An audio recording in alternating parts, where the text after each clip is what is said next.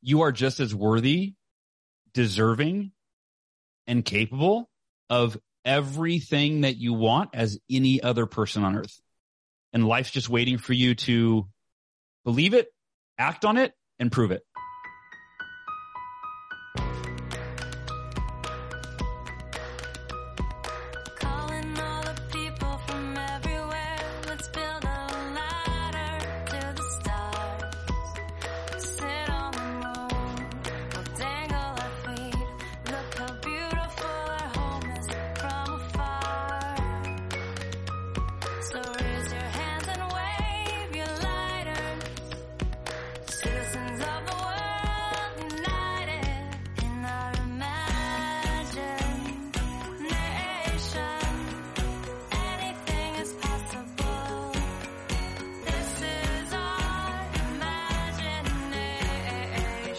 Cathy Heller. Welcome back to the podcast. We have such an amazing episode for you today.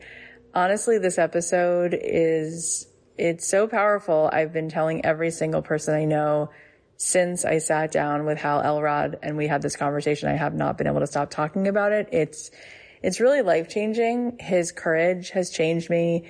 His heart. You are going to just love this. So I can't wait to dive in. Before we do, I want to let you know, speaking of podcasts, that starting September 12th, September 12th through the 15th, I will be live doing a free workshop to teach you how you can create your own podcast, not just create your own podcast, but monetize your own podcast and also build an engaged audience. It's just the most incredible tool. It's the single greatest thing that's really had such a huge impact on my life and our family. You know, as a result, my husband started a podcast, which you guys should be listening to as well. You would love it. So we're going to be doing this free training. It's a boot camp. It's three days. You will get so much value out of it. And did I mention it's free? If you want to join us, go to cathyheller.com slash bootcamp, cathyheller.com slash bootcamp. Be a part of it. You won't want to miss it. You're going to find out just so much good stuff. And I think it's really going to inspire you and help you see through a wider lens of what's possible. Also, if you happen to be in the Los Angeles area, I'm going to be emceeing an event. My husband is going to be doing some stand up. His co-host on his podcast, Mark Schiff, will be doing some stand up. And then we'll be sitting down to do a live podcast interview with a comedian, Jake Johansson. You can get tickets to that if you are in the LA area. They're like 20 bucks and it's going to be at the improv on Melrose, the famous Hollywood improv. You can go to markandlowell.com to get your tickets. So it's M-A-R-K-A-N-D-L-O-W-E-L-L dot com and you can grab your tickets.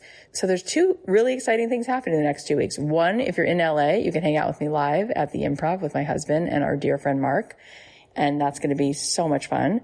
And if you want to be in on how the heck can you start a podcast and how can you make it something that's binge worthy and people want to listen and subscribe and how do you monetize it, then you can join my boot camp at cathyheller.com slash bootcamp.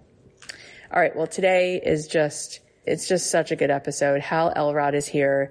He's an international keynote speaker, author, and podcaster who has made it his mission to elevate the consciousness of humanity one person at a time. And he really, really does it. You might be familiar with his uber popular book, The Miracle Morning, the not so obvious secret guaranteed to transform your life before 8 a.m. This is a must read because it gives you the simplest and most effective step by step process to wake up every day with more energy and motivation and focus to take your life to the next level. He has sold over two and a half million copies of this book, and it's one of the highest rated books in the world with over 8,000 five-star reviews on Amazon. So definitely go get yourself a copy. The book led to a whole series of Miracle Morning books and the Global Miracle Morning community, which is made up of millions of people around the world. Plus, there's a Miracle Morning documentary about how to live your life with full potential and highlights and stories of ordinary people doing extraordinary things. Also make sure that you're listening to Hal's podcast, Achieve Your Goals with Hal Elrod, where every week he empowers and equips you with practical advice and strategies to achieve your goals and dreams. Not only has Hal created such a powerful movement and has so much success, but he's just such a good human being. He is such a light. And when you hear what he's been through and how he has thrived, you will just be brought to tears. This conversation is full of surprises. You're going to be wanting to listen until the very last second because he reveals something so big and then something even bigger in the last few minutes of the conversation. I was just so blown away with his depth and his goodness. He is such a beautiful soul. I know you'll love him. Without further ado, please welcome the miracle man himself, Hal Elrod. Thank you so much for coming on here, Hal. I'm really excited that we get to have this chat. Cathy, you're so sweet. And from what you've, how you've described your audience, your listeners, they seem sweet too. Uh, I'm excited. Uh, yeah, I'm excited for the talk today. Me too. I feel like what I've been saying so often now is when people ask me, so Cath, you've done 650 episodes of your podcast and it's all about people who've become successful entrepreneurs. Like, what do they all have in common? I'm, I'm finding myself saying that they all have a morning practice. I'm not joking. Mm, like, yeah. I'm literally, I'm not saying that to get brownie points from you. Yeah. Yeah. I mean it. I'm like, they're all doing something like meditation or they're, you know, doing some cardio or, you know, they're grounding yeah. in the, in the dirt with their walks outside and the in forest bathing. I'm like, but everybody has a freaking morning practice and along you come with as you say in one of your books, The Not So Obvious Secret Guaranteed to Transform Your Life, The Miracle Morning. Tell us about this. What the hell do we need to know that really is what's up that some of us didn't get the memo on? The way that you just started and shared what you shared is going to change the way I normally share what I share, which is good because I, I share this message, this story. It's often, you know, kind of follows the same sequential trajectory. So I actually want to start kind of almost like in the middle, sort of toward the end, and then maybe. Ooh, I like backwards. it. I like that we get gonna, you out of yeah, the predictable. Totally, which feels good. I I feel so much better. So I'm going to start with Robert Kiyosaki. Uh, for those that don't know, Robert Kiyosaki is the author of one of, if not the best selling personal finance book of all time, Rich Dad Poor Dad. I got to open up for him at an event. So I was like the warm up speaker and he was the headliner. And I got to have a dinner with him afterwards with, it was like a group dinner with all the guys that were putting on the event and I had brought a copy of my self-published Miracle Morning book. This was like six, seven years ago. And I had signed it to him and it was under, like it was in my computer bag on the floor. And I just, my, the voice in my head, I'm like, I don't want to be like a goober. Like, you know, he's not going to read it. Like this guy's worth, I, I had Googled him. He's worth $80 million at that time, right?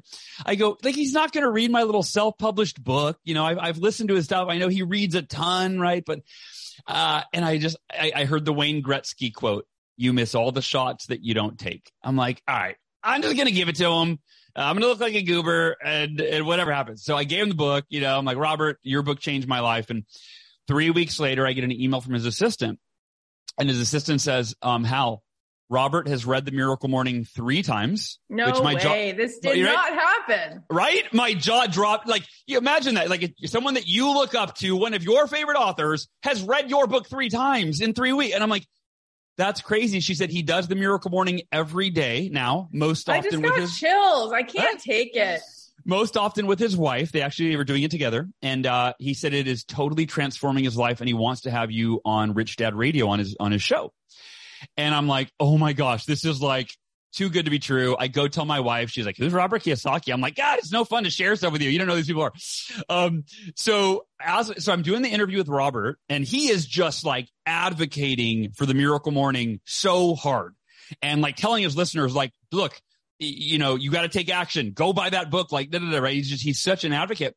And here's what he says for those of you listening that don't know what the miracle morning is, and we're going to like, again, work backwards to that, but it's made up of six of the most timeless, proven personal development practices in the history of humanity that the world's most successful people in all walks of life have sworn by for centuries. There's nothing new. What's new is that you're doing all six of these practices in one ritual. And the practices are organized by an acronym to keep it memorable. And I owe my wife for that. It was her idea. Um, I was frustrated writing the book one day and I was like, these six practices have no rhyme or reason or connection. And she goes, why don't you get a thesaurus and see if you can swap out some of the words for synonyms and then make an acronym that people could remember? I'm like, that's brilliant. And the acronym ended up like being almost like a God thing where it was like, oh, this is literally the acronym I would want to come up with. It was S-A-V-E-R-S, savers. And I lengthened that by calling these are the life savers. And they literally are the six practices that saved me from missing out on living life to my full potential. And they've done that for it. millions of people now, right? So it was like such a perfect thing. And, and what originally it was meditation, which became silence, the first S in savers, um, or it would have been mavers, right? Uh, the A is for affirmations. And if you think you know affirmations, put that thought on hold, your belief about affirmations. They've been taught incorrectly to us, I believe, for I don't know, as long as I've known about them. The V is for visualization. Mm. Uh, the E is for exercise. It doesn't mean you have to go do a full blown workout in the morning. It means do five minutes of jumping jacks and some stretching, like get the blood flowing throughout your body to your brain, wake up your nervous system. First thing in the morning, it'll increase your energy and mental clarity. The R in Savers is for reading, right? No, no rocket science there, but we're all one book away from changing our life and that book is the miracle. No, I'm just kidding. Um, and then the not uh, kidding, not, not kidding, kidding not all. kidding, kidding, but not kidding. Um, and then the final S in Savers was originally journaling, but again, that would have been the acronym Saverja. It would have been really weird. Uh, it became scribing, right, which was not even in my vocabulary, right? But it means writing. So journaling. And the reason I opened it up with the Robert Kiyosaki kind of his story is, well, there are two reasons. Number one, he was worth $80 million. When I created the Miracle Morning, and we'll get into the story, but I was at rock bottom and I was desperate. And I was like, what do the world's most successful people do every day for their personal growth and development so they can become the person they need to be to create the life that they want? I need to do those things. That was where the practice was created.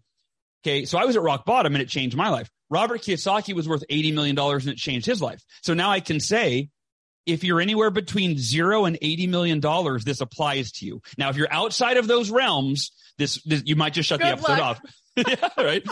Um, but here's what Robert said in the interview. It was toward the end of the interview, and I've never forgotten it because I had never thought of it this way.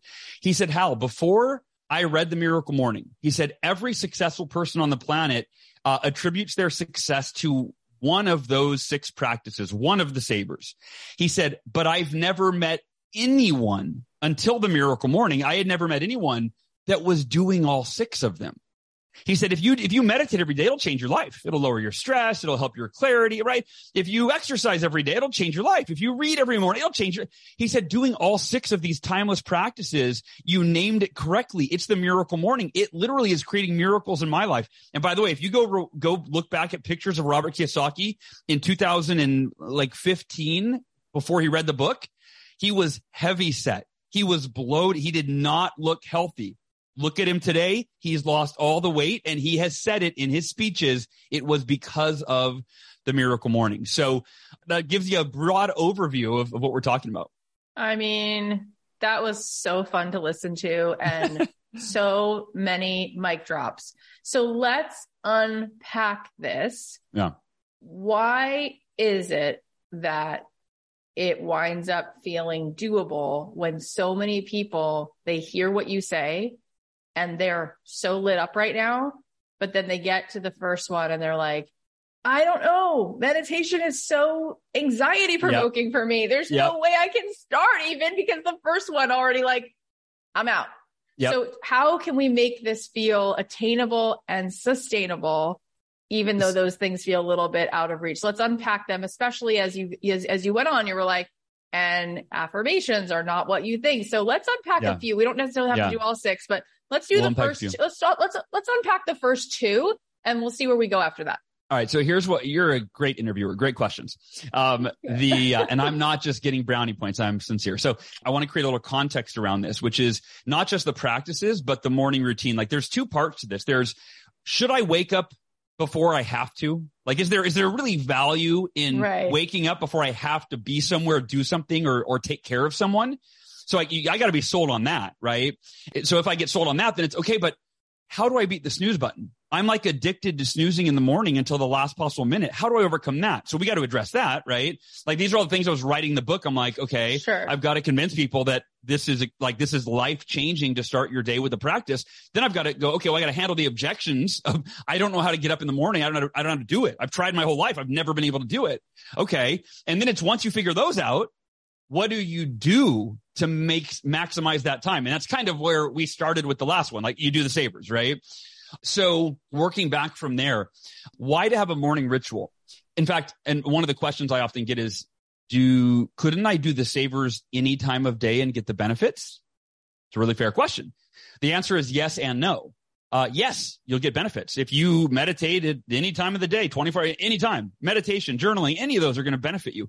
Here's the thing. The benefits of meditation, for example, it lowers your cortisol levels, right? It actually, and I'm not a neuroscientist, but it does things to your brain, right? That allow you to actually, you gain clarity. In fact, what sold me on meditation was an article that I read back when I was researching this miracle morning thing in 2008 and it was Fortune 500 CEOs who swear by meditation.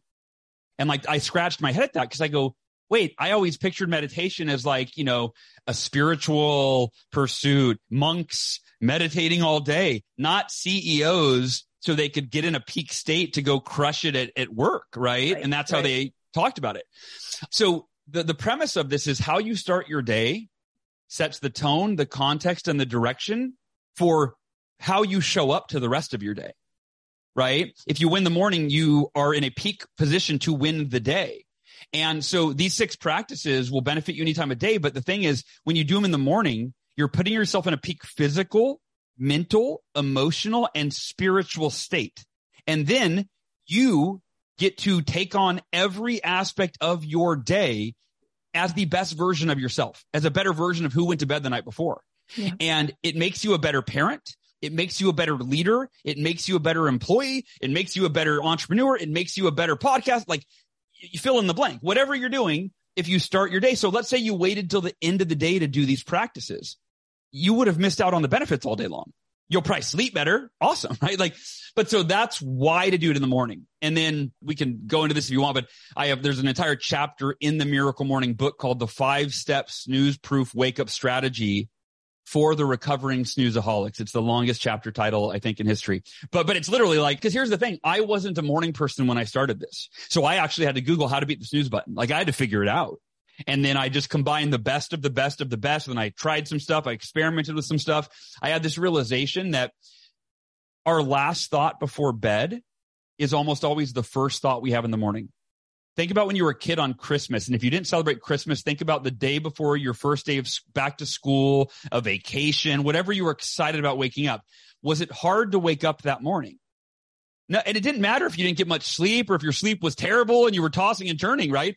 Like I, I think of no excited, no time was I more excited than Christmas Eve. And I went to bed. I, I didn't even get good sleep because I kept like waking up. Is, is, it, is it morning? Is it, is it morning? Right? like, so it was terrible, interrupted sleep. But once it was morning, I sprung out of bed with so much energy and motivation. And I had this theory. I thought, wait a minute. What if I could create that every single day? And then I mm. dissected what is it about Christmas Eve that allows me to wake up Christmas morning as a kid feeling unstoppable? And then I just broke that down and made it duplicable. And so I could do it every single day. So, so we can get into how to beat the snooze button. Uh, There's some tips and tricks in there, but, and we can also go into the savers. Like that's actually what you asked and I diverted and I was like a politician on this one. But I, yeah, you're a politician. I love the last thing you said so much, which is how could I make every single morning feel like Christmas? Yeah. And, you know, I'm a Jewish girl. I still am obsessed with Christmas. We've, we have like so many Christmas lights at my house on Christmas that I always blow the fuse and then have to add to the GFC. Hey, you're like Chevy Chase, National Lampoon. 100%. I love, and I, love, Christmas music, so much of which was actually written by Jews as well. So mm. everybody gets how cool Christmas morning feels. Sure. And I love that as a question. Like, how could I make every morning feel like Christmas? What if we could? So I do want to break down even I want to like change the thing I asked. I want to break down the first three, the yeah. meditation, affirmations, and the visualization. visualization. But yeah. because you started this episode saying, let's go out of order, I want to uh, go out of order. Okay. I want to start with visualization and then yeah. affirmations, and then we'll talk about meditation. All Why right. is it so important to visualize and what's the precursor? Like, do you have to actually believe there's a potential for your life to be better? Do you hmm. actually mm. have to be aware that there is more expansion possible before you visualize? Or can you just start visualizing? And how do you, how do you suggest to do that? Do we like cut out pictures from a magazine? Do we just close our eyes? Let's yeah. talk about visualization and then affirmations. Yeah. And I'm actually going to ask that we go visualization, silence, then affirmations because affirmations is my favorite. So let's finish strong. Um, so visualization. So in terms of your question, do you have to believe first? I, I think the answer is no. In fact, right. We believe what we repeatedly think, focus on, ruminate over, right? So if you haven't thought about what's possible for you up until now, you're not going to believe it's possible from day one. Like that's putting the cart before the horse. Right. You need to see it a few times. You need to affirm it a few times. You need to imagine it, right? And then it starts to feel kind of real. Visualization similar to affirmations, I think that we haven't been taught the most effective way to do it. We've been taught to visualize the ideal outcome, uh, period. That's it. Right. Like the secret, you know, 10 years ago was like, you know, right. Like you said, cut out pictures, make a vision board. I always joke that like my vision board became an invisible board because it just sat on the wall and I never looked at it and I just walked by it every day. Right. Yeah. Um, can we talk about that for a second? Because you just mentioned it.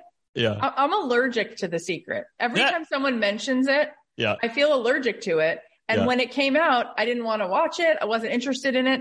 And then meanwhile, cut to like, I'm a huge fan of meditation, have been mm. to several Joe Dispenza events, love the idea of visualizing. But for whatever reason, I, I intuited that like, not that way. Like I was like, yeah. that, not like that.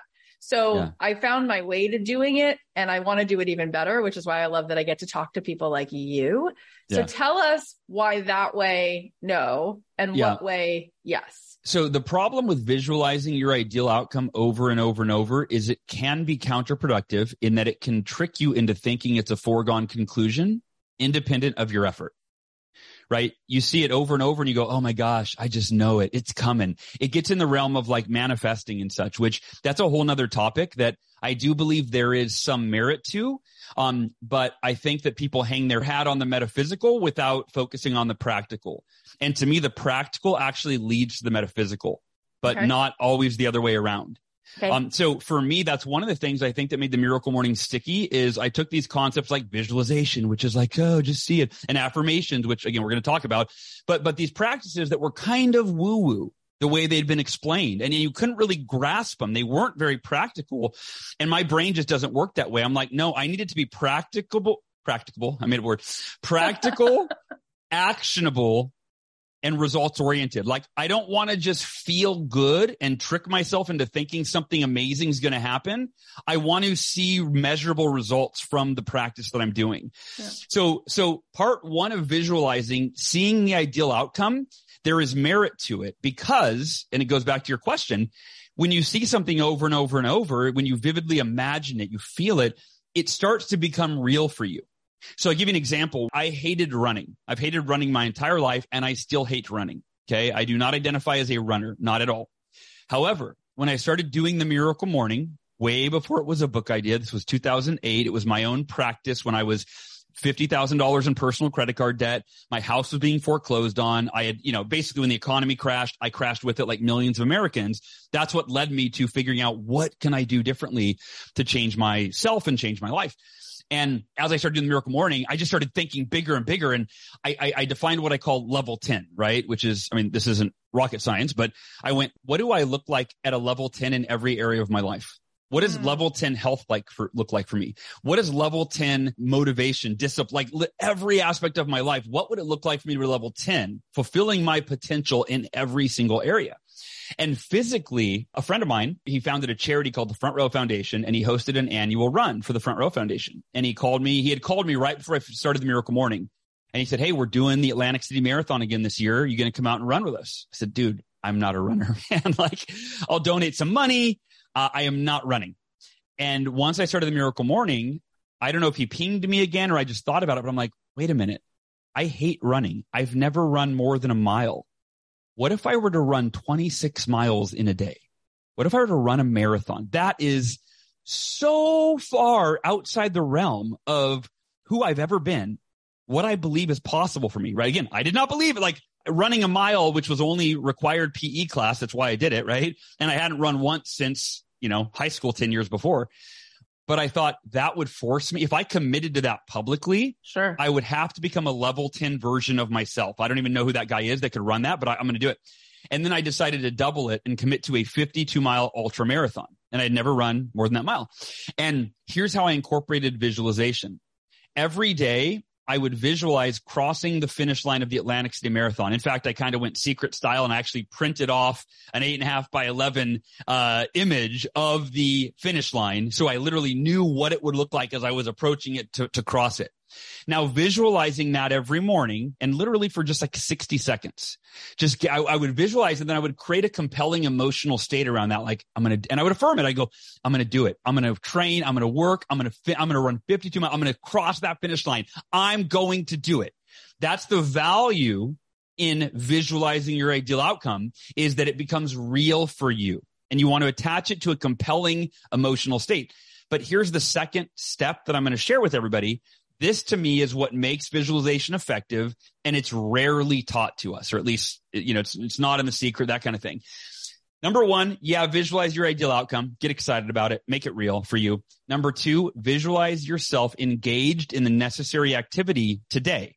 The training, the phone calls, the writing, oh, whatever you have to do today. Literally close your eyes and picture the time that your alarm on your phone goes off, that, that you got to yeah. do that thing. And it's often the thing you don't like doing that you always procrastinate on that's going to get you where you want to go. Right. Right. So you visualize. So I would visualize myself. Here's how it, it played out. I would close my eyes and I would see my phone alarm going beep, beep, and I would hear it in my head, beep, beep, beep, beep, beep. I'd pick it up. It was 7 a.m. because that's when I committed or trained to run. I would picture myself in my mind. It was like a little movie. I would turn it off. I would walk into my bedroom. I would picture myself putting on my clothes to go running. And then I would visualize myself. I would picture myself walking across my living room. I mean, like literally, it was the whole thing into the room, into the closet, get dressed, head out the front door. I would open my front door. I would visualize seeing my sidewalk in front of my house.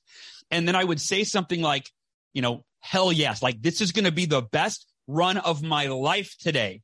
I am going to be a better version of myself because I'm following through with something that I don't really want to do, but I'm going to enjoy this, right? I'm excited. I would get myself in a peak emotional state while I visualize getting ready to go for the run. That is the most important, powerful, effective technique I've ever discovered for visualization. Because here's what would happen. When the alarm went off at 7 a.m. And if you're listening right now, I want you to imagine anything that you need to do in your life to get where you want to go that you might not like doing. There might be rejection involved. It might be painful. It might be uncomfortable. It might be whatever out of your comfort zone. So when the alarm on my phone went off at 7 a.m., I picked it up and guess what? I didn't visualize putting it back down and going, I don't want to run. Right. I'll just do it later. No, no, no. That's not what I rehearsed. I rehearsed getting up, going into my closet. So guess what happened without even thinking? I looked at it. It said 7 a.m. I got up. I went in my closet. I changed my clothes. I went out front. I opened the front door and I was flooded with a rush of positive emotions as I looked at that sidewalk because that's what I rehearsed. That is the way to effective visualization. Spend one minute visualizing your ideal outcome and four minutes walking through the activity that you need to do today that will get you to that outcome and, and, and feeling, picturing, imagining that emotional state that is so compelling that when it's time to do the activity, you won't think twice. You'll just do it. Oh, so good. I mentioned before that I'm Jewish and something that's Jewish that a lot of people know in the zeitgeist is the word mazel tov. Like people have mm. heard it in like movies sure. and whatever. And people don't really know what it means. So they think it means good luck, right? Oh, mazel tov. But mazel is a word that's actually an acronym that stands for makom, zman, oh, wow. lasot, which makom is place, zman is time, and lasot is action. And so a friend of mine who actually created a TV show called Third Rock from the Sun read a book by Malcolm Gladwell called Outliers. And I mm. had Malcolm Gladwell on a couple times and I reminded him of this. My friend read that book and said, Outliers, which is about how the most successful people in history became outliers. My friend read the book and sent Malcolm Gladwell a note and said, Your book basically outlines what mazal is. It's being in the right place at the right time, but having done the work so that when you're in the right place at the right time, all of the action you've taken makes you yeah. the person for this role, which is where he talks about in Outliers, the Beatles. But before the Beatles were the Beatles, they had been a band for eight years performing together and they were so coherent and so tight mm. that when they then went to be the Beatles, yeah. they read each other in seconds. Their harmonies were amazing, right? Like we forget all of that stuff. So I like what you're saying so much because again, people are like, I'll just sit here and think about a red bicycle. And it's like, yeah, what are you going to do today? It's not going to show up in your backyard. No. So if for it to show up in your front yard, do you need to go to Amazon? Do you need to go get the $390 for the red bicycle? So what do you need to do for the $390? And, and that's where there's like, your inspired action is mm. so helpful and compelling. And like you said, we bow out of the game so fast when things become uncomfortable because you haven't rehearsed the part where it's like you can tolerate the process. Yeah. You can tolerate making the brownies and actually having to stir and wait for them to rise in the oven. And then the brownies will be there because you tolerated the patience of the process. And that's what you're saying, like show up for it. But my question to you is what if somebody has this thing where they're like, I want, for instance, I just, this just came to me. Mm. I want a podcast as big as Joe Rogan. I just talked to somebody who said that's what she wants. Huh. What if then she doesn't know what the steps are? So she's like, I don't even know how I would visualize for four minutes the steps because I don't know the steps. I could understand the steps to learning how to run the marathon. Yeah. But I don't know the steps to that. Yeah. And so then what do they do? I mean, so it's always if you don't know what the steps are, then you Google what the steps are, right? Like I mean, but really, like you know, Google how to. You're like started. they're there, they're there. Yeah, yeah. Well, well, yes and no. There's definitely no steps to how to get as big as Joe Rogan, right? And that my dream is actually not to be as big as Joe Rogan. Maybe I mean, sure it is, but that my podcast that I can just talk about anything I want like Joe Rogan. Like you know, I'm always worried I'm going to offend half my audience if I say this or that. Hal, right? you like, just nailed it. How you just nailed it. That's what my agent said. I asked my agent at Gersh, why do you think his podcast is so big? She goes, unapologetic. Period. Yeah, that's it. Yeah, being unapologetic is a very high. It's a high vibe yeah, yeah, yeah. I know I need so, to get over my hump, but no, it's so, hard. But, We're all pleasers, and I'm sure he was at one point too. Go so, ahead. so it, it's simply dedicating time to figuring it out, right? So, uh, if you know, and, and, this is where, in that case, and this is actually a great question. That actually, there's a broader question of, do I have to do all the Savers every day? Uh, you know, which is the best? Like th- that kind of thing.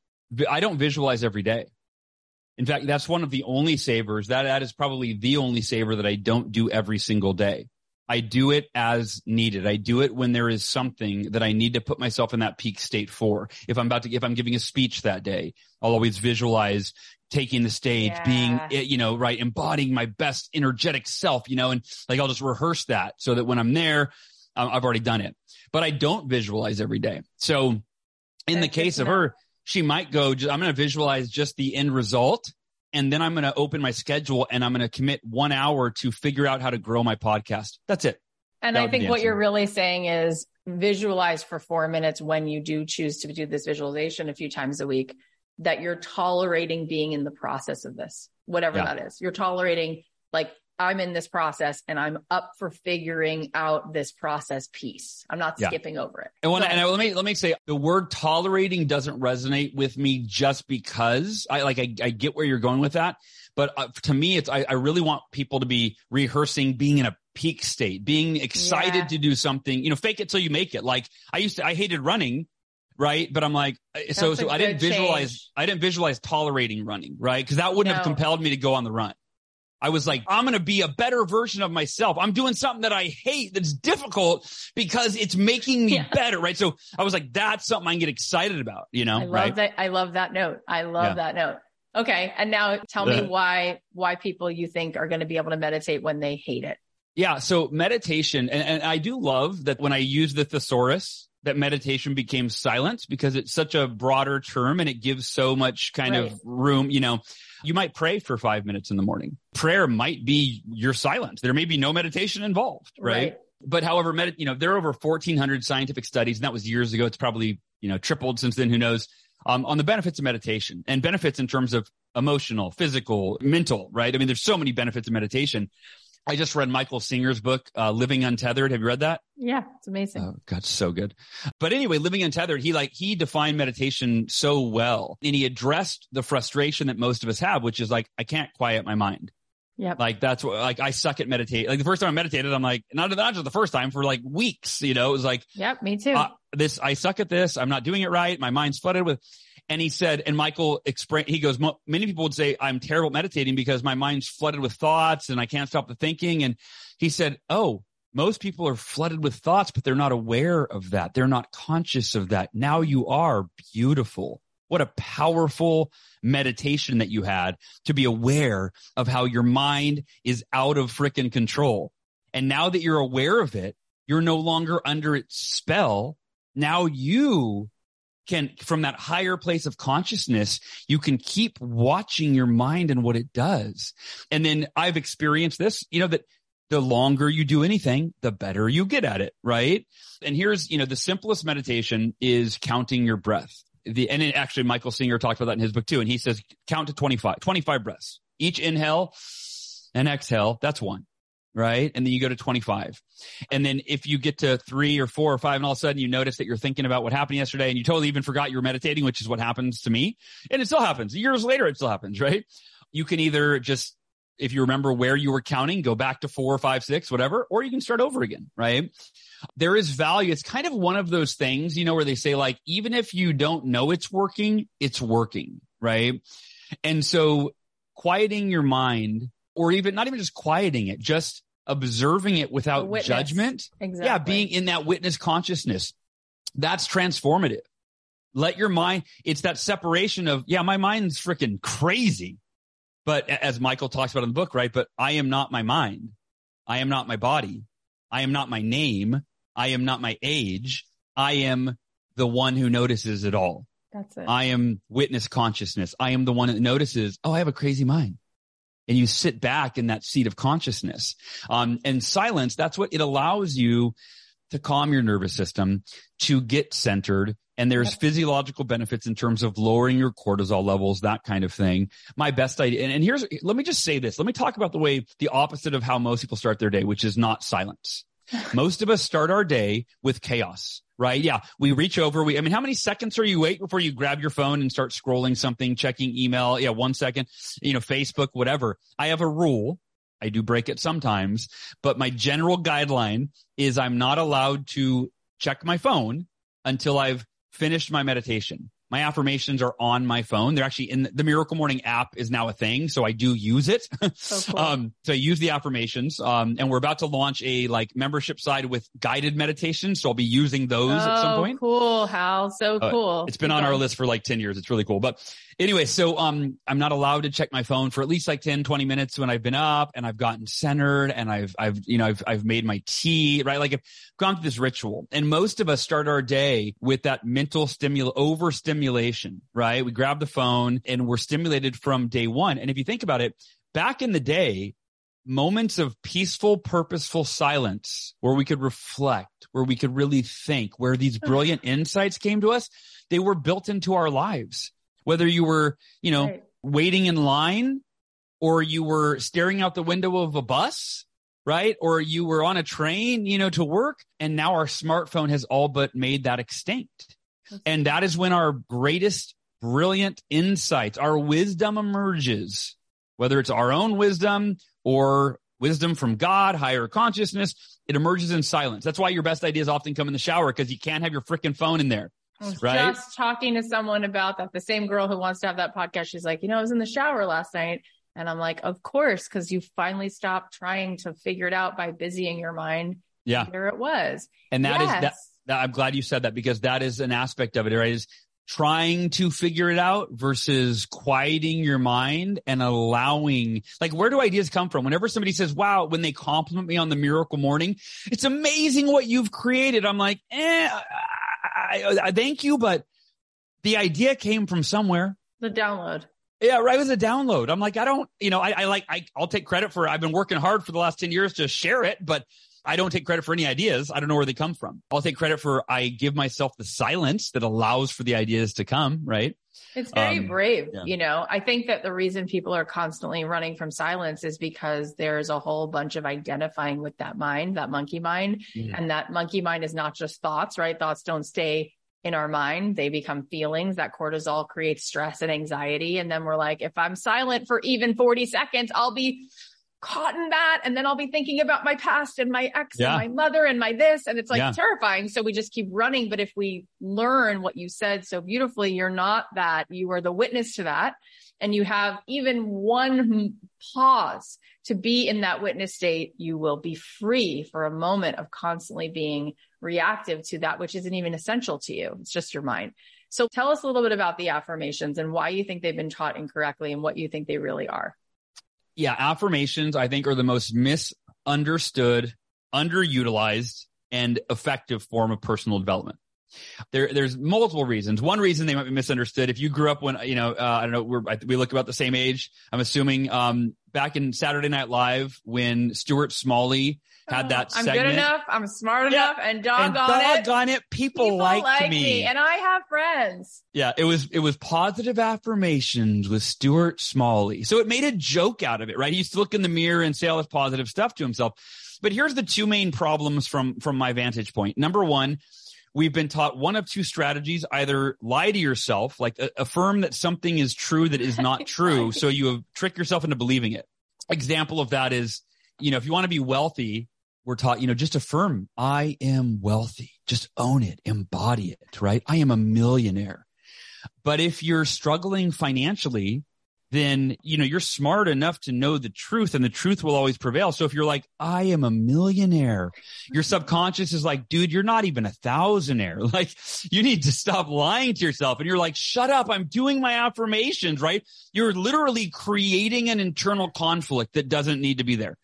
So lying to yourself is never the optimum strategy. The second problem with affirmations, the way that we've been taught is we've been taught to use this flowery passive language that similar to visualizing the ideal outcome, it promises a result independent of any effort.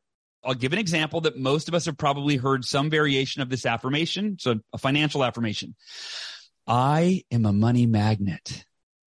Money flows to me effortlessly and in abundance, right? If you affirm that, now why do people actually, why has that affirmation stood the test of time? Because it gives you temporary relief from your money woes. If you're struggling financially and you're like, oh my God, I'm so stressed looking at my bank account balance. I need to do my affirmations. And then you pull them out and you get in the state of delusion and you go, oh, I'm a money magnet. Money is magically going to come into my life out of thin air and solve all of my problems. And I'm going to be a millionaire and everything's going to be okay because I'm a magnet and I'm attracting it all. Right. And then you go, Oh, that feels way better than when I was looking at my bank balance and I was super stressed. Oh, thank you, affirmations. You give me relief. Right. Like it's delusional though. And it doesn't produce results. It makes you feel better for a moment and then it deludes you and then your finances don't improve. And then the next day you have to do the affirmation again, right? Right. Kind of like taking pharmaceutical drugs that are handling the symptoms for a few hours and not Yeah. causing the, solving the root cause. Yep. I'm going to give you guys three gals and guys, three steps to create affirmations that will produce measurable, meaningful results and make you feel good, right? But I, I- don't want to just feel good for the sake of feeling good. I want to feel good to an end, right? Number one, affirm what you're committed to. Don't affirm something that's not true. Don't affirm what you want because in life we don't get what we want just because we want it. We get what we want if we are committed to it and that's it. So if you want to be a millionaire, say, yeah, I'm committed to becoming a millionaire, right? You can even have the date by this date. Here's my affirmation formula. Step one, I am committed to blank no matter what. There is no other option. I am committed to running 52 miles no matter what. There is no other option. When I had cancer, which we haven't got into that, but when I had cancer, uh, I affirmed I'm committed to beating cancer and living to be 100 years old alongside Ursula and the kids. No matter what, there is no other option. And again, we get what we're committed to. And I had, I was given a 20 to 30% chance of surviving. This was about five years ago. And when I would feel fear that I might die, despite doing everything in my power to survive, I thought, what if I, what if I die? Like, what if, what if I don't make, I mean, what if I'm in the 70 to 80% people that die from this? I would pull up the affirmations. I had them everywhere. They were printed on my bedside table. They were on my phone. They were with me at all times. I pulled up the affirmations. Whenever I'd feel that fear, I would acknowledge this fear is not serving me. I'd pull the affirmations and I would go, I am committed to beating cancer and living to be 100 plus years old alongside Ursula and the kids. No matter what, there is no other option. I would read it with such conviction and such passion and such emotion that it became my reality. And eventually the fear disappeared. I didn't even really feel the fear anymore because I replaced it with that faith, right? So step one, affirm what you're committed to. Step two, affirm why it is a must for you. Why is it a must? Why are you committed? And for me, I like to list bullet points of the most compelling reasons why I am committed to that outcome. So going back to the affirmation, the cancer affirmations, I said, I'm committed to beating cancer for Ursula because I promised her forever. Sometimes I get emotional when I, when I say these. Um, I'm committed to beating cancer for Ursula because I promised her forever and a day. I'm committed to beating cancer for Sophia and Halston because they need their dad's love. You're getting emotional and I'm getting emotional. They need their dad's love, guidance, uh, you know, for the rest of my long life. Um, I'm committed to beating cancer for my mom and dad because they don't deserve to lose another child. My sister died when I was eight. I'm committed to beating cancer for myself because I deserve to live a long, happy, healthy life.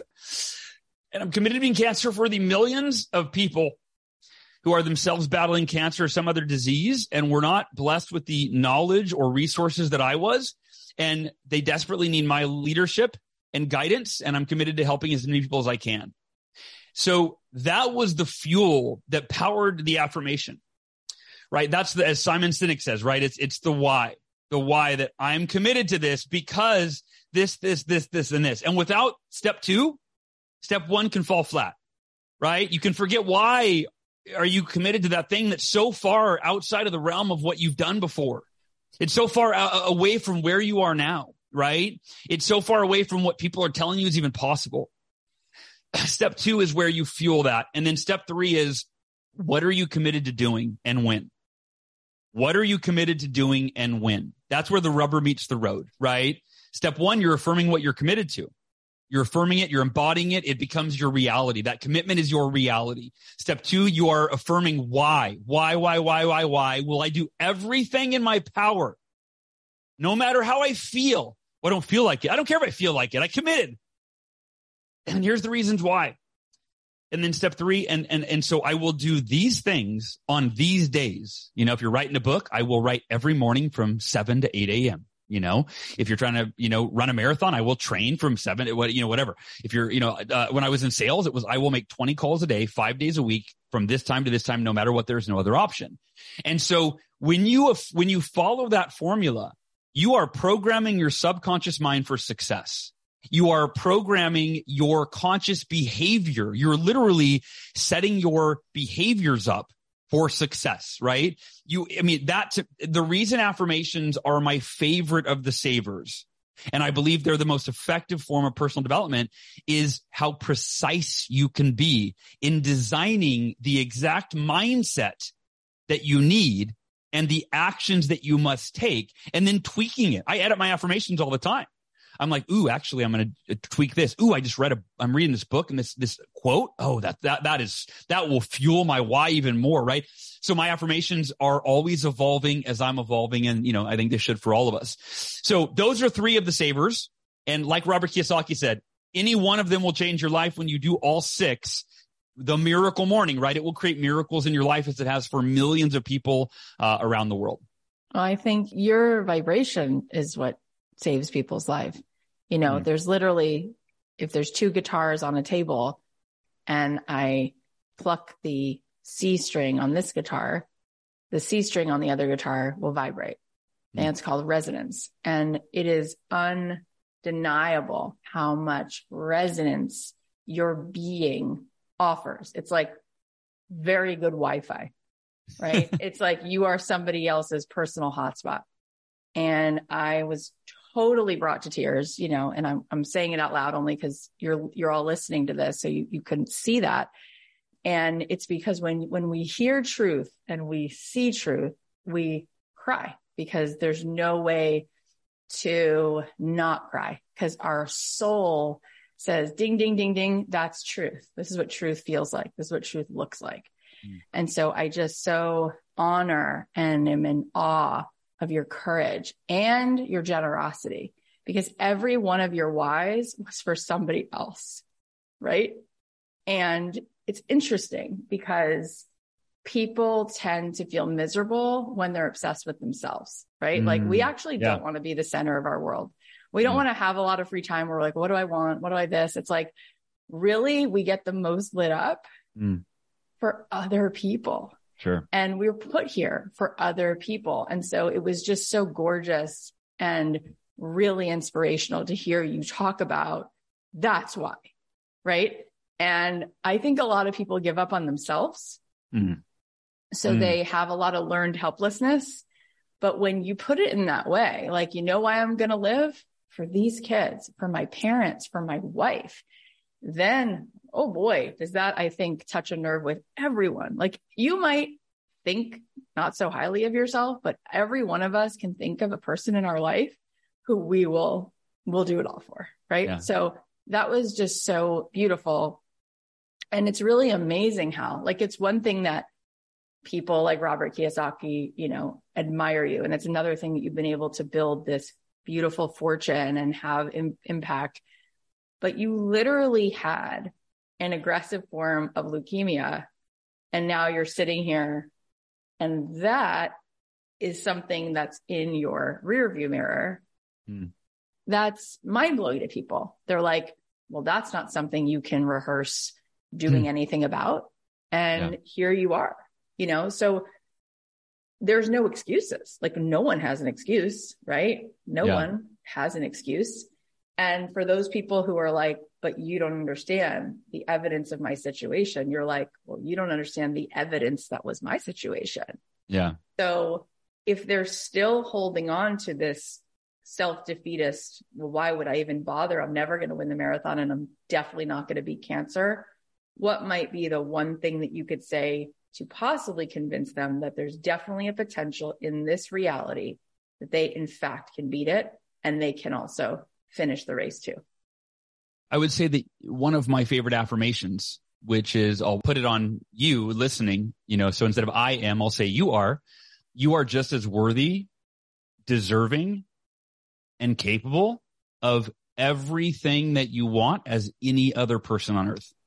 And life's just waiting for you to believe it, act on it, and prove it. But that to me is one of the most fundamental affirmations. I am just as worthy, deserving, and capable of blank. It could be specific, right? Anything that you want as any other person on earth. You know, I am just as worthy, deserving, and capable of beating cancer as any other person that has ever beat cancer. And if you're listening to this, like you really do, you know, you how to say it, but you're extraordinary. Like you are a miracle. You to the way that I look at, you know, God is uh, God is the ocean and we are all droplets of water yeah. in the ocean that is God. It, there is no separation. It's made of the same stuff, right? Made in the image and likeness of God. The kingdom of heaven is within, so on and so forth, right? Yeah.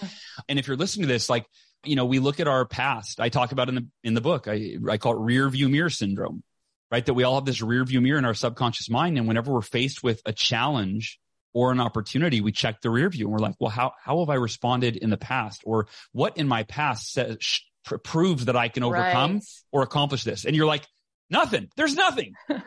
Right? I got nothing.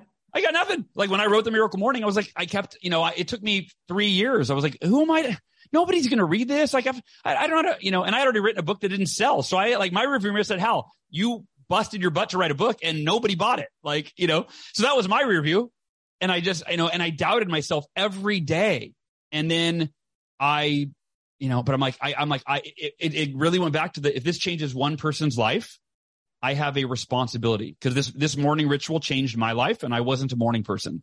Then I taught it to all my coaching clients. It changed their life and they weren't morning people. And I'm like, if it worked for the, you know, it could work for anybody. And I am a selfish asshole if I don't get over my sure. issues, my insecurities, my self doubt, my writer's block, whatever, right? If I don't get over it, like it's not about me. That, that, that's been a mantra of mine since 2005. I read the book Love is the Killer app by Tim Sanders, and he talked about selflessly adding value to the lives of other people. I don't know if he used that words, but that's how I walked away. That became my purpose in life to selflessly add value to the lives of every person I possibly could and you can be selflessly selfish, right? Because like you said, Cathy, that's what lights you up. Guess what? I feel really good when I help others. So it's, a, it's like a win-win, right? Totally. You know, better than when I just try to do something for myself and go watch Netflix. I don't feel lit up and fulfilled when I watch Netflix, right? But if I help somebody, that, that's amazing. It's like, yeah. it, right? Everybody wins. Where was I going with that? But yeah. No, so it's beautiful. I want to ask you though, it. this like, you have such a positive vibration. Like it's more than like you're so positive. It's like your whole being is plus, right? It's like all plus signs. Yeah. And your charge, it gives charge to other people's batteries. That's how charged you are with life force. So what was it like for you to be already on this journey and then have this diagnosis? Like how weren't you like, wait a minute, I'm I'm positive. I'm here. I'm like, were, were you blindsided by that? Or did you yeah. walk away with some wisdom of like, oh, this so, is how I made meaning of this, you know, out of like a moment where I was already pretty onto positivity and living a well life well lived. So yeah, I had a reference. So I was 37 when I was diagnosed with cancer. When I was 20 years old, I was hit head on by a drunk driver at 80 miles an hour and I was found dead at the scene. I broke 11 bones. I was clinically dead for six minutes. How does um, anyone do an hour podcast with you? It needs to be a day. It needs to be a retreat Joe, alone Joe, in the woods with a microphone. Joe Rogan style. Um, you're like, there's three minutes left and you tell us you died in a car accident. Jeez, that's usually like the opening story I share actually. So we, we really went backwards, right? But I was dead for six minutes. I was in a coma for six days. Came out of the coma to learn I had 11 broken bones and permanent brain damage. And at 20 years old, I don't care how old you are, at 20 years old, I was like, you know, that, that's hard news to take. And they said I'd be in a wheelchair the rest of my life. And I decided to maintain two opposing ideas at the same time. I thought, okay, if I'm in a wheelchair for the rest of my life, I will be the most grateful person that you've ever met in a wheelchair because I'm in a wheelchair either way. So I will not let my wheelchair affect my emotional well-being and my quality of life. Right. And, and I have to give credit to a mentor. A year and a half earlier, I had learned this thing called the five minute rule. He taught us that whenever something negative happens, you set your timer for five minutes and you get five minutes to feel the feelings, complain, cry, vent, whatever you have to do, when the timer goes off, you say three very powerful words. Can't change it. Can't change it. It's an acknowledgement. I can't change what happened five minutes ago. There's no value in wishing it were different. There's no value in wishing it didn't happen. There's no value in feeling angry, sad, upset, depressed about it, right? You know, learn from it. If you made a mistake and you feel like great, okay, but you don't need to dwell on it for hours or days or weeks or months. So I've been practicing this five minute rule in the context of a sales career where whenever I'd have a canceled order or a no show or stuff that normally a salesperson, it would like ruin their day. It would only ruin mine for five minutes. And after a while, it became five seconds because I would set a timer on my phone. I would go, son of a, I can't believe this happened.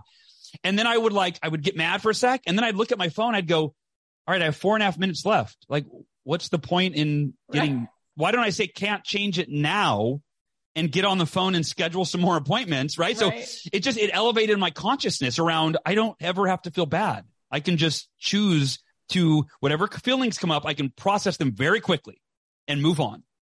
And I had practiced that in traffic, you know, I mean, you name it, where I literally, no matter what happened, I call it emotionally invincible kind of where I'd feel it. I would go, this sucks. Okay. What can I learn from the emotion? Why am I feeling this? Oh, I'm feeling this because I shouldn't do that again. Got it. Lesson learned, moving on. And so when I came out of the coma with the car accident, um, it was very quickly. I mean, you know, I mean, it was a few days of like, oh my God, like uh, picturing, okay, what, what's a wheelchair like? Like, you know, there was so much to unpack around like my new reality. I woke up and I'm broken bones and all this, but I decided I can't change it. So it's, even though this is a much bigger adversity than the other stuff that I've been working on the last year and a half, the little stuff, the principle is the same. I can't change that I broke 11 bones. I can't change that if I'm in a wheelchair the rest of my life, but I can choose to be the happiest, most grateful person anyone's ever seen in a wheelchair. That's my choice. But I thought I'm not going to accept that I can never walk again as the only option. I'm going to visualize what I want. I'm going to visualize walking again. I'm going to pray that I can walk again. I'm going to maintain unwavering faith that I can walk again and not be disappointed if I don't. It's a really interesting dynamic, right? Where most of us, if we want something, the more we want it, the more disappointed we are if we don't, we don't get it. And I realize that's not the only option. You can want something really bad. You can visualize it. You can maintain faith and then you can be, and you can accept life before it happens. Go, no matter what the outcome is, I'm at peace. Because why wouldn't I be? Well, what's, how does it serve me to be depressed and sad and angry over something I can't change? It doesn't. So no matter what happens in my life, I'll be at peace but I'm going to, I'm going to focus on what I want. I'm going to visualize it. I'm going to put all my energy, my vibration, as you say, into that. Two weeks after I came out of the coma, the doctors came in with routine x-rays. They said, we don't know how to explain this, Hal, but your body's healing so quickly. You can take your first step today in therapy. And I had broken my femur in half. I had broken my pelvis in three places. I had broken my arm in half, shattered my elbow, severed my radial nerve, fractured my eye socket, severed my ear. I mean, all of that. And three weeks after I was found dead, two weeks after the coma, I took my first step. So the day I was diagnosed, uh, my wife was out of town and I was, you know, told I had a 20 to 30% chance of living.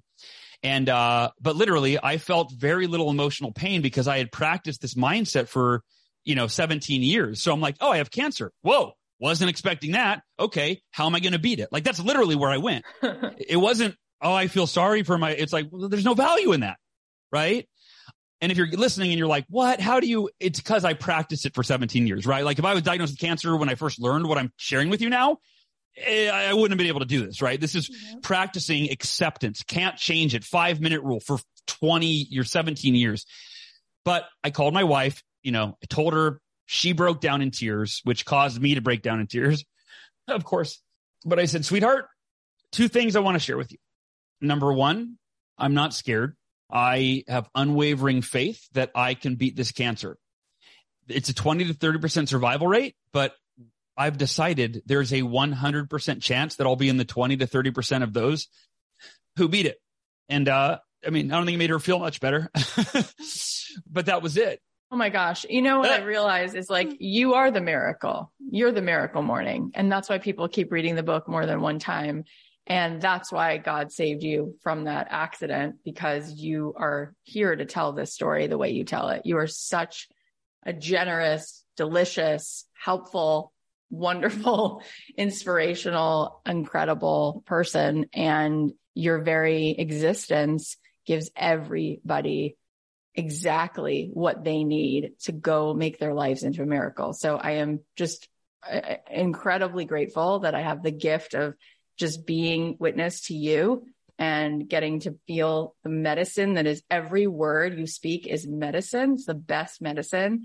And you are the best remedy for all of this. Just all of this was such a generous gift. So, and on top of everything I just said, you've done this so many times. You've done keynotes, you've done podcasts, and you treat each one with this much passion and give this much energy. Like, may you just be aware of how much this drastically changes the world. May you be aware of it. Cathy, um, I, I want to talk to you every day. You're like the sweetest, most articulate, most encouraging human being I think I've ever met. I've never, I don't know that I've ever like gotten choked up so much on a podcast as I did today. So amen to all of it. It's, it's beautiful. Thank you. That means a lot. I think everyone who ever like listens to you just loves you immediately. You're Thank very, you. very lovable. You're, you're so, so sweet. you're so humble. It's like that kind of humility is such a legacy. It's amazing. Well, there's something about you, like the way you're articulating and recognizing this. Like, I don't know how to put it into words, but you have something, you have an extraordinary gift that you can like see that and bring it out and articulate it the way that you do. So I feel honored to to be in your presence and, and to hear you say that. Thank you. Well, I've had so many people that you and I both love on the show, and I loved every second of it, but I've never cried like this in 650 episodes. And all of those people, you know, brought a lot of big, beautiful things to the table, but you're so special. If God has a refrigerator, your pictures on it, and he just, if he would wake up, if that was a thing, he'd just look at that refrigerator and he'd go, well, I made Hal, so that sort of that justifies it. That justifies it all, folks. Um, of course, he you. wakes up. He does the miracle morning every day. Yeah, I've talked to him. Like this is his practice, by the way. Like he just gave it to me. So. Obviously, and he's like, "Hey, um, go share this with the world, buddy." All right. Obviously, um, uh, thank you for being such a conductor of that of godliness. We love you. Tell everyone where they can find your podcast, where they can buy the books, where they can follow you on Instagram. Yeah, miraclemorning.com is the hub. Miraclemorning.com, you can, you know, find the app there. You can find the, there are a bunch of free resources. The app's free, the podcast is free. Uh, what else is free? The movie is free, which you don't even, there's a documentary, by the way. I know, we didn't even this. get to that. Yeah, and it's we, amazing. We were, I have all these we were, notes. I'm like, forget yeah, it. We were two years into filming the documentary when I called my director and I said, I have this really aggressive cancer. It's not looking good. Um, the movie's on hold. And he said, Hal, I'm coming to the hospital with a camera we have to film you beating cancer and sharing with the world. Um, yeah, so that whole journey is in the movie. But uh, but yeah, in the books, everything miraclemorning.com is the hub and join the community because there's hundreds of thousands of people in the Miracle Morning Community Facebook group that wake up every day and support each other. And it's a really, really beautiful community. So Cathy, I love you. Thank I you love so much. So much. Thank I you wanna for do all this this. again. I want to hang out, and uh, I'm sure we're going to hang out at some point. Thank your, give your whole family, the kids, the wife, just tell them I just love them for being the people that are in your life. You're amazing. God bless. God bless you. You got it. Okay, Bye. Oh my gosh. It's impossible to walk away from that conversation without feeling inspired. Hal is such a gift.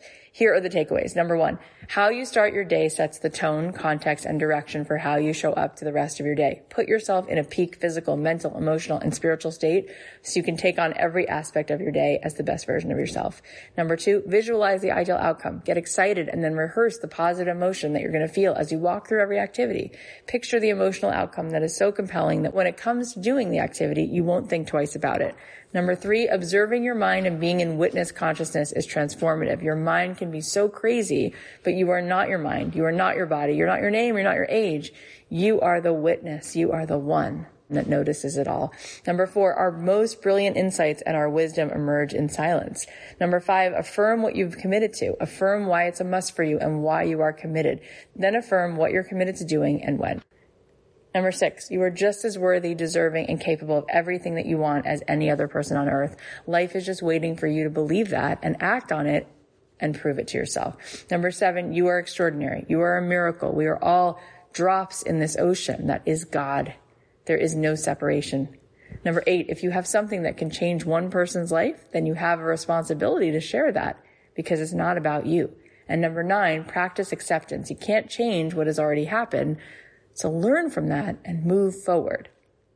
Guys, thank you so much for listening. I, I, just feel like this episode is something everybody needs to hear. I'm so grateful that I was in this conversation. I am so grateful that you're here. And if you can think of somebody or more than one somebody who needs to hear this, please text them the link, share them the link, or post about this episode on your Instagram and tag me at Cathy.Heller because I can repost them and you can tag Hal. He's at Hal underscore Elrod. I know it's going to mean so much to him to see that you enjoyed this. And I want to let you know something so cool. At the end of this month is International Podcasting Day. And we are going to be celebrating this month by doing a podcast a day. What does that mean? It means that we are going to be doing giveaways and we are going to have a huge bundle of goodies for those of you who join us in a podcast a day. A podcast a day means that for the month of September, every day of this month, you will be a part of sharing our podcast with someone, texting it to a friend, emailing it to a friend, posting about it on social. And for those of you who just share this every day for the month of September, at the end, I'm going to be flying someone to Los Angeles, giving you a huge shopping spree and a coaching session, and you're going to have a spa day. It's going to be so amazing. Plus, the top 100 people in this who are sharing this podcast will be given an incredible experience. You'll be given VIP tickets to an event we're doing in October, and everybody who participates will be getting some juicy trainings from me. So go to my Instagram to find out how to be a part of this podcast today at Cathy.Heller. And if you want to learn how to podcast, if you want to learn how to monetize a podcast, if you already have a podcast, but you want to grow an engaged audience, you can join me for a free boot camp September 12th. It'll be live. You can get in on this by going to cathyheller.com slash bootcamp. It is a free three day training. I will be there with you live. We'll be having so much fun and there's tons of giveaways there as well. So go to cathyheller.com slash bootcamp. I can't wait. I'm so excited. I love being with you guys. And speaking of being with you in person, if you happen to be in the LA area and you want to come to a comedy show on Sunday, the 18th, I'll be emceeing a podcast that we're doing live, my husband and his co-host, Mark Schiff. And it's going to be at the Improv in Los Angeles. You can buy tickets at markandlowell.com. That's M-A-R-K-A-N-D-L-O-W-E-L-L.com. You can buy tickets. They will sell out. It's going to be so much fun. Mark and Lowell will both be doing a little stand up. Plus there'll be a live podcast on stage with Jake Johannsen. If you happen to be in LA, go to markandlowell.com, grab your tickets. It's going to be so fun. So two really cool things coming up for you. We've got a free training on how to create a podcast and monetize it and grow your audience. CathyHeller.com slash bootcamp for all of that. And if you want to hang out live and you happen to be in LA, September 18th, you can grab tickets to this amazing day of comedy. It's going to be so much fun. You can get your tickets at markandlowell.com but I can't wait for all of it. And if you want to be a part of this huge giveaway we're doing, go to my Instagram today at Cathy.Heller because I will be announcing how to be part of the podcast a day celebration. It's going to be so fun. I love you guys. I hope that you got so much out of today's episode. I hope it blesses your day and I hope you have an amazing rest of the week.